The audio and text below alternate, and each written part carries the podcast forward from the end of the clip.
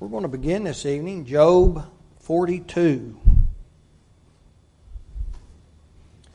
Job 42. Let's notice verses 10 through 15. Job 42, 10 through 15. And the Lord turned the captivity of Job when he prayed for his friends. Also, the Lord gave Job twice as much as he had before. Then came there unto him all his brethren and all his sisters and all they that had been of his acquaintance before, and did eat bread with him in his house, and they bemoaned him and comforted him over all the evil that the Lord had brought upon him. Every man also gave him a piece of money, and every one an earring of gold. So the Lord blessed the latter end of Job more than his beginning, for he had fourteen thousand sheep, and six thousand camels, and a thousand yoke of oxen, and a thousand she asses. He had also seven, thousand, seven sons and three daughters. And he called the name of the first Jemima, and the name of the second Keziah, and the name of the third Keren-happuch.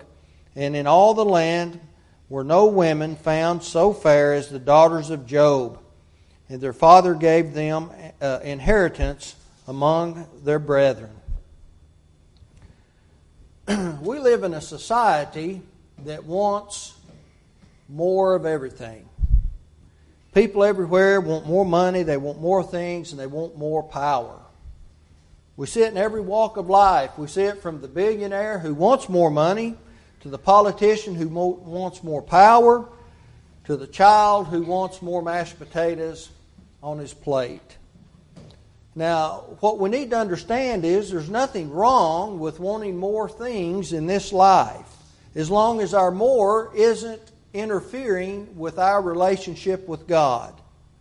All people want more, but there are few people in the world who want more when it comes to God and their own spiritual health. It was John who prayed for Gaius to prosper physically, but only as he prospered spiritually. Let's notice 3 John, beginning with verse 1. He wrote, The elder unto the well beloved Gaius, whom I love in the truth. Beloved, I wish above all things that thou mayest prosper and be in health, even as thy soul prospereth. Again, there's nothing wrong with wanting more, wanting uh, more of, of different things as long as we put more in its proper place. Nothing wrong with wanting, wanting more uh, financial security or wanting more of this or wanting more of that as long as we understand where it belongs in our relationship to God and our lives. The title of the sermon this afternoon is We Should Want More. But we have to understand what that more is. And our subject is the great man Job. I think we can look at Job and we can learn a whole lot from him. There's so much to understand about Job that it would take a lifetime to really dissect everything that he has to offer. Now, in verse 12 of our passage, we learn the Lord blessed the latter end of Job more than his beginning. Now, I want us to focus on and become interested in that word more. There's a lot to that. More is defined as being in greater quantity, amount, measure, degree, or number. Now, I want us to make sure we understand again, there's nothing wrong with wanting more of what God has to offer, even physical things. There's nothing wrong with that as long as our more does not separate him, us from Him. Because a lot of people have allowed that to happen. We look back over the history of humanity and we see how Saul's more allowed that to separate him from God. We look at Solomon, and for a period of time, Solomon's more allowed uh, that to separate him from God. Now, I think he repented of that. We read Ecclesiastes and we see how he, he determined that that was empty, emptiness or vanity, and he came back to God he recognized that he had not placed that in the proper uh, location where it ought to be. So it's perfectly acceptable to have more power, more money, more recognition. After all, when we look at Abraham, Abraham had all of that. When we look at Job, the person under consideration, he was, he was the wealthiest man or the most powerful man in the East. But he recognized where that belonged. Job 1, verse 3. But our most important more needs to be focused on gaining more spiritually from God. We all ought to gain more spiritually. We ought to grow spiritually. Because all the more we receive physically in this world will eventually be destroyed. It's going to be burned up when Christ returns, 2 Peter 3 10 through 12. Now, I want us to know and understand something else. There is a reason Job had more in the latter days than in his beginning. But he also had more in the beginning, didn't he? He had more. Job had more because he was faithful to God in every single aspect of his life. Even when his physical became less, he had more because he was faithful. Now, that doesn't mean everyone who is faithful in this life to God's going to have more wealth in this life. That's not what that means. We can go to Luke chapter 16 and we remember the, the poor beggar Lazarus. He didn't have more physically, he had less physically, didn't he? But his more in eternity is without measure. He had more later on. In fact, all who have obeyed the gospel and lived faithfully for God are right now on the little end of something big, right? And that something big is more. We just need to understand that. Let's examine Job. Let's learn how he got his more. And let's understand that there are some very important facts that come along with getting more from God. Let's begin with the pathway to more. That's our first point. Those who get more have to walk a special path because God doesn't give more to everyone.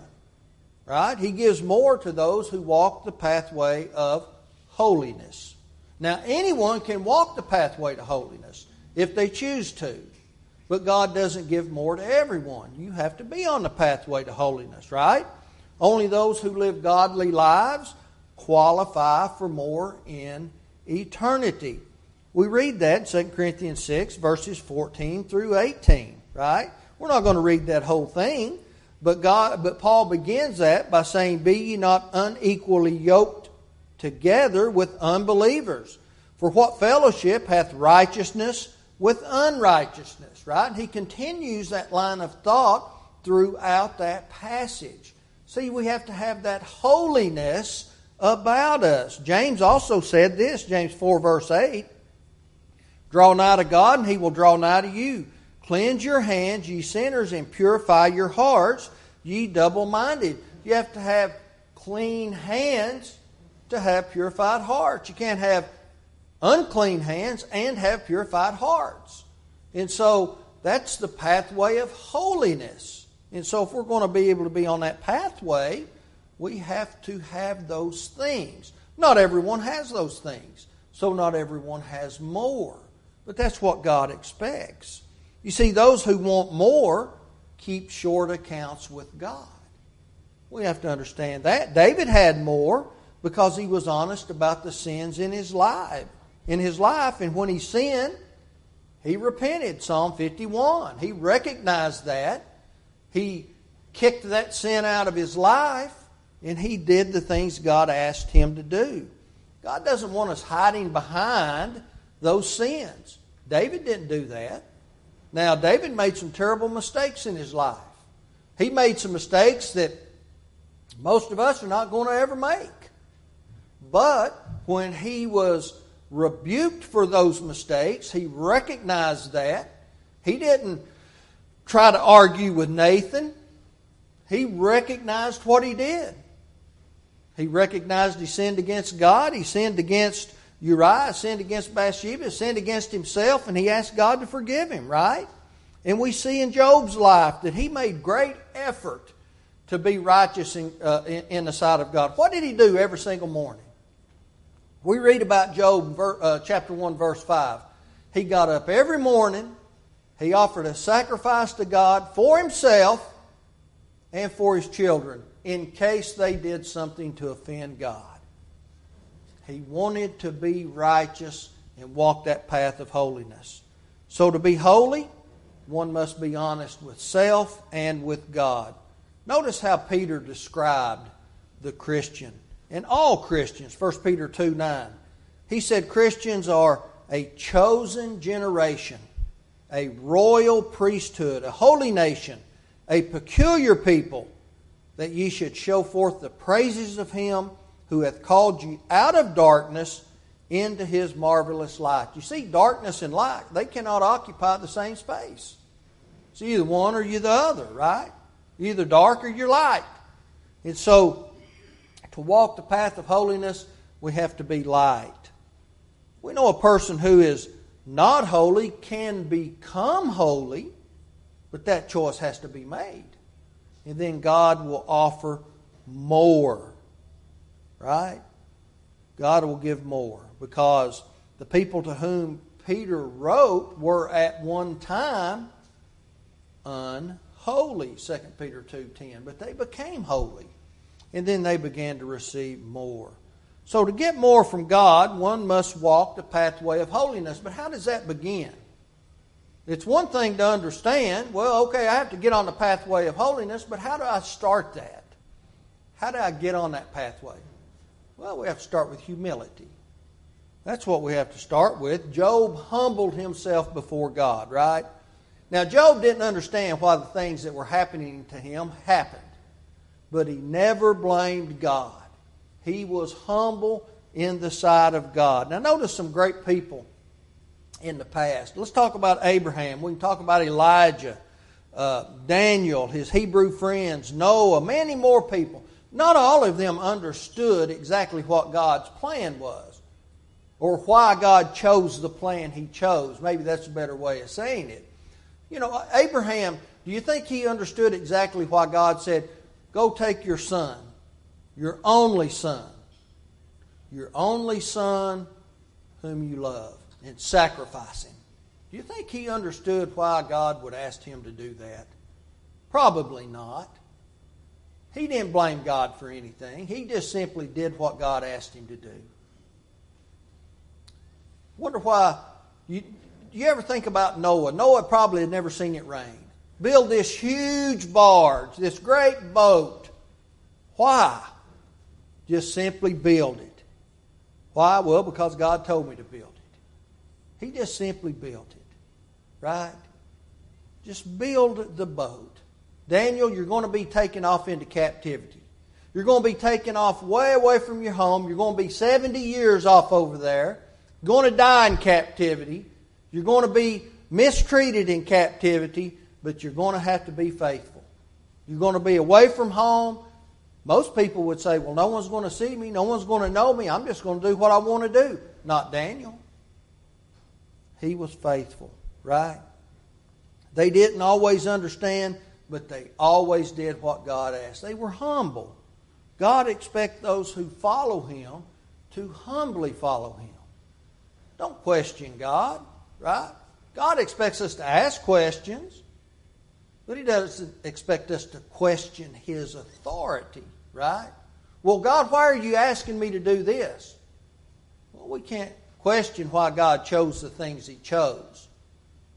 We just have to do what He asked us to do, right? God's provided a way of escape from sin. That's the plan of salvation, right? Now, a lot of people question God's plan of salvation. They say, Well, I don't understand why he chose what he chose. Well, I, I don't know that anyone can answer that question. Why did God choose the plan of salvation that he chose? Well, God chose faith. Well, that's probably a pretty easy one. We have to believe in him. Without faith, it is impossible to please him. Hebrews 11 6. Okay, we probably understand that one. Repentance change of heart, change of mind, change our lifestyle, turn back toward God, do, do what He asked us to do. Obedience. We probably understand that. Confession that Jesus is the Son of God. That's pretty, that's pretty easy. We get over to the baptism part, and that's one that sticks with a lot of people, and they say, Well, I don't understand that one. Why do I need to get into water and be immersed in water? Well, I don't have an answer for that. All I know is that's what God said to do. But here's what God said God said it's, it's like a burial, right? It's like a burial. We're buried in water. We come into contact with the blood of Jesus, his death, Romans 6, 3 and 4. Well, why not do a real burial? Why not, why not use dirt? I don't know. I don't know. I don't have that answer. God said use water. See, now we can't question his authority. He simply said to do that, and I can't question. Now, I can ask what it does for me. Well, God, what does it do for me? Well, He said it washes my sins away. Acts 22 16, right? Now, I can ask that. Well, God, what else does it do for me? It puts me into Christ, Galatians 3 26 and 27. It adds me to the church, Acts 2 47. It, it, it removes my sin, re, remits my sin, Acts 2.38, right? It does all, I can ask those questions, but I can't question God's authority. That's humility. See, God's way isn't the easy path, but it's the only path to more in eternity. So to have more, we have to walk the pathway of more. But we also have to understand the price for more. That's our second point. The price of more is usually less stuff separating us from God. That, that's a problem. Now, Job had a lot of stuff in this life. He had a lot of stuff, and he lost everything in this life that he valued physically. Lost his finances, lost his family, lost his fitness, and he lost his friends. That's a lot of stuff to lose, isn't it? he lost it all. Now, those things had never separated him from God, but he still lost those things. Most people are in the business of increasing stuff, right? Now, there's nothing wrong with that as long as we know where that belongs in this life. So we have to understand that. Jesus cautioned against seeking more to the detriment of our souls. We get over to Matthew 17 22. We run into a young man who was, we, we know him as the rich young ruler. He comes up and he asks Jesus, Good master, what must I do to, to inherit eternal life? Jesus tells him to, to keep the commandments of the law, and he says, I've done that for my youth. So Jesus, understanding that there's something missing in his life, he says, Well, go sell all that you've got and give it to the poor. He didn't like that answer. Jesus understood that he valued his stuff more than his soul. And so he went away sorrowfully. And Jesus was sad when he went away sorrowfully. So he could not separate himself from his stuff. Job didn't treasure anything above God. He at no point did he ever blame God. Even when his wife encouraged him to curse God and die, did he ever even consider doing that? The price for more is sometimes less stuff, and it is always less self. We always have to give up self, right? Job was humbled and he was humiliated, chapter 2, verses 2 through 13. One of the biggest obstacles between people and God is self. It's always self. The truth is this often self doesn't want more if self has to become less. That's a problem for a lot of folks. That's a problem. Normally, self likes glory, likes recognition, and likes praise. Now, here's someone that, that was the exact opposite. We go over to John chapter 3, verse 30, and we, we, we read about John the Baptizer. John the Baptizer recognized that he had to become less for Jesus to become more. He wanted Jesus to become more. But by Jesus becoming more and John becoming less, really, John became more. He became more. So the way we become less is by making sure Jesus becomes more, right? We have to do that in our own lives. And then really what we become is more. Paul said this, 1 Corinthians 10:31. Whether therefore you eat or drink or whatsoever you do, do all to the glory of God. You see, the church in Corinth, they had a problem with self. They liked being prominent among themselves. John warned about a man named Diotrephes. 3 John verse 9. He said, There's a man named Diotrephes who loveth to have the preeminence among them. Diotrephes had kind of taken over the congregation there. He was kicking people out of the church and wouldn't let some come in the church. He'd kind of just taken it over. He wasn't supposed to do that. Jesus is the head of the church, right? And there, uh, at the local level, you have leaders, you have elders. Well, Diotrephes was a, kind of running a one man show there. So we have to understand what the price is. The price isn't cheap for more. It's not cheap. It involves the loss of self and more of Jesus. That's what the price is. But everything has a value to it, right? Everything has a value, but getting God's more is worth living with less. And we have to understand that. But if we walk the pathway of more, pay the price for more, then we can enjoy the privileges of more. That's our third and our final point.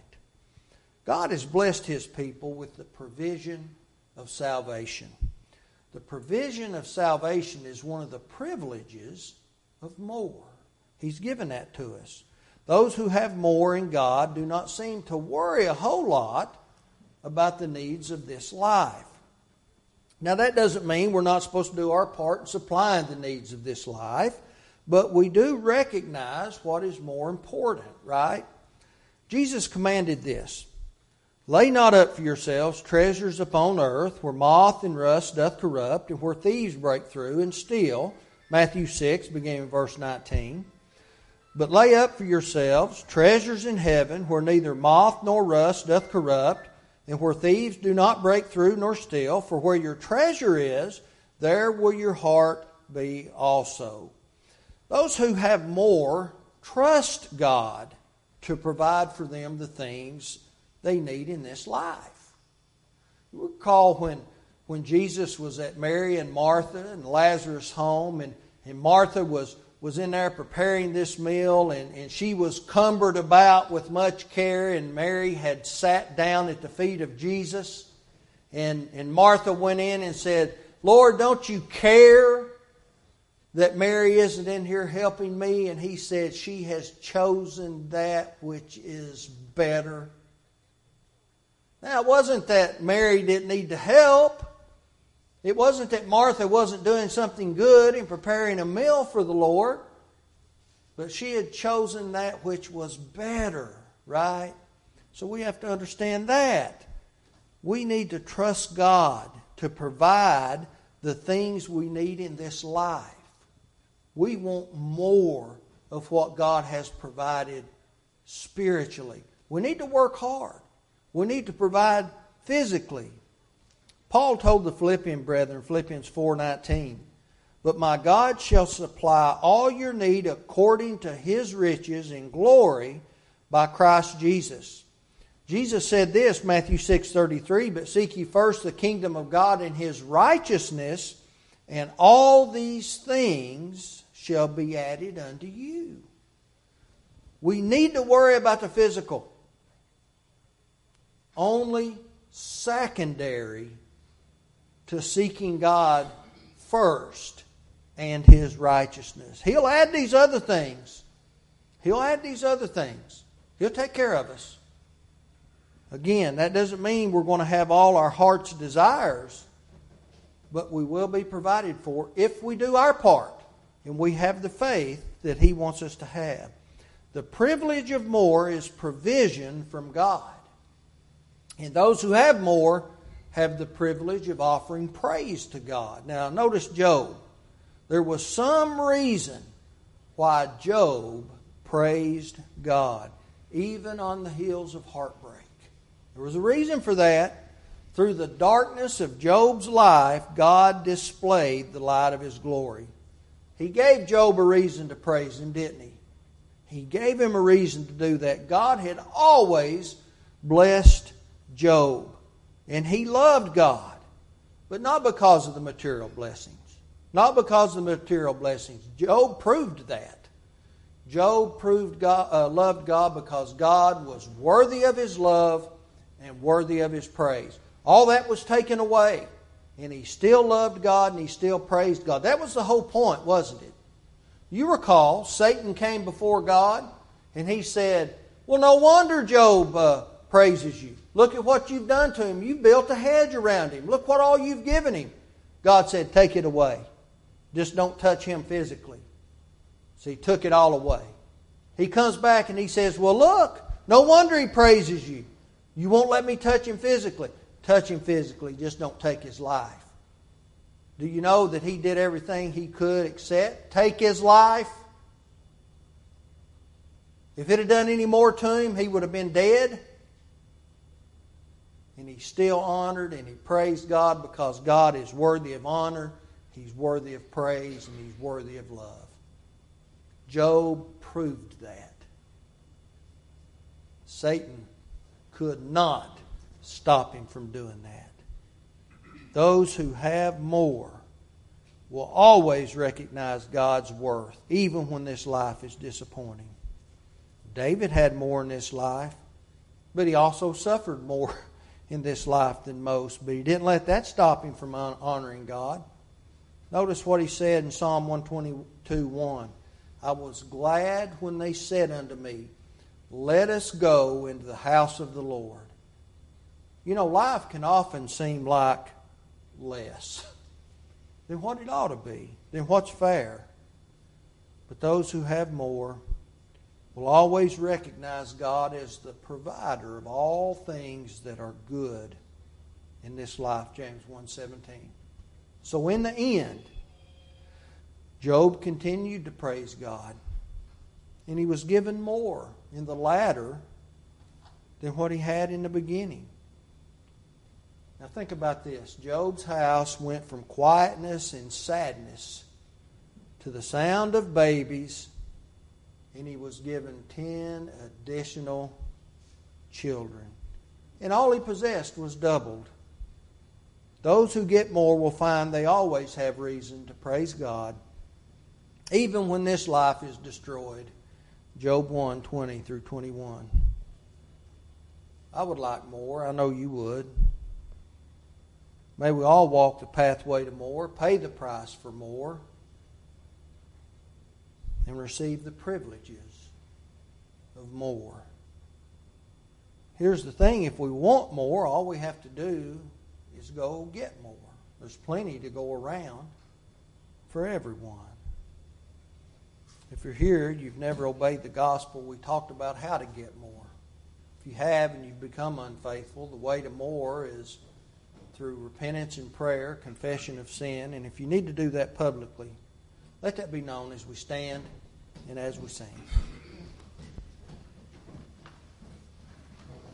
Who at the door is standing, patiently drawing.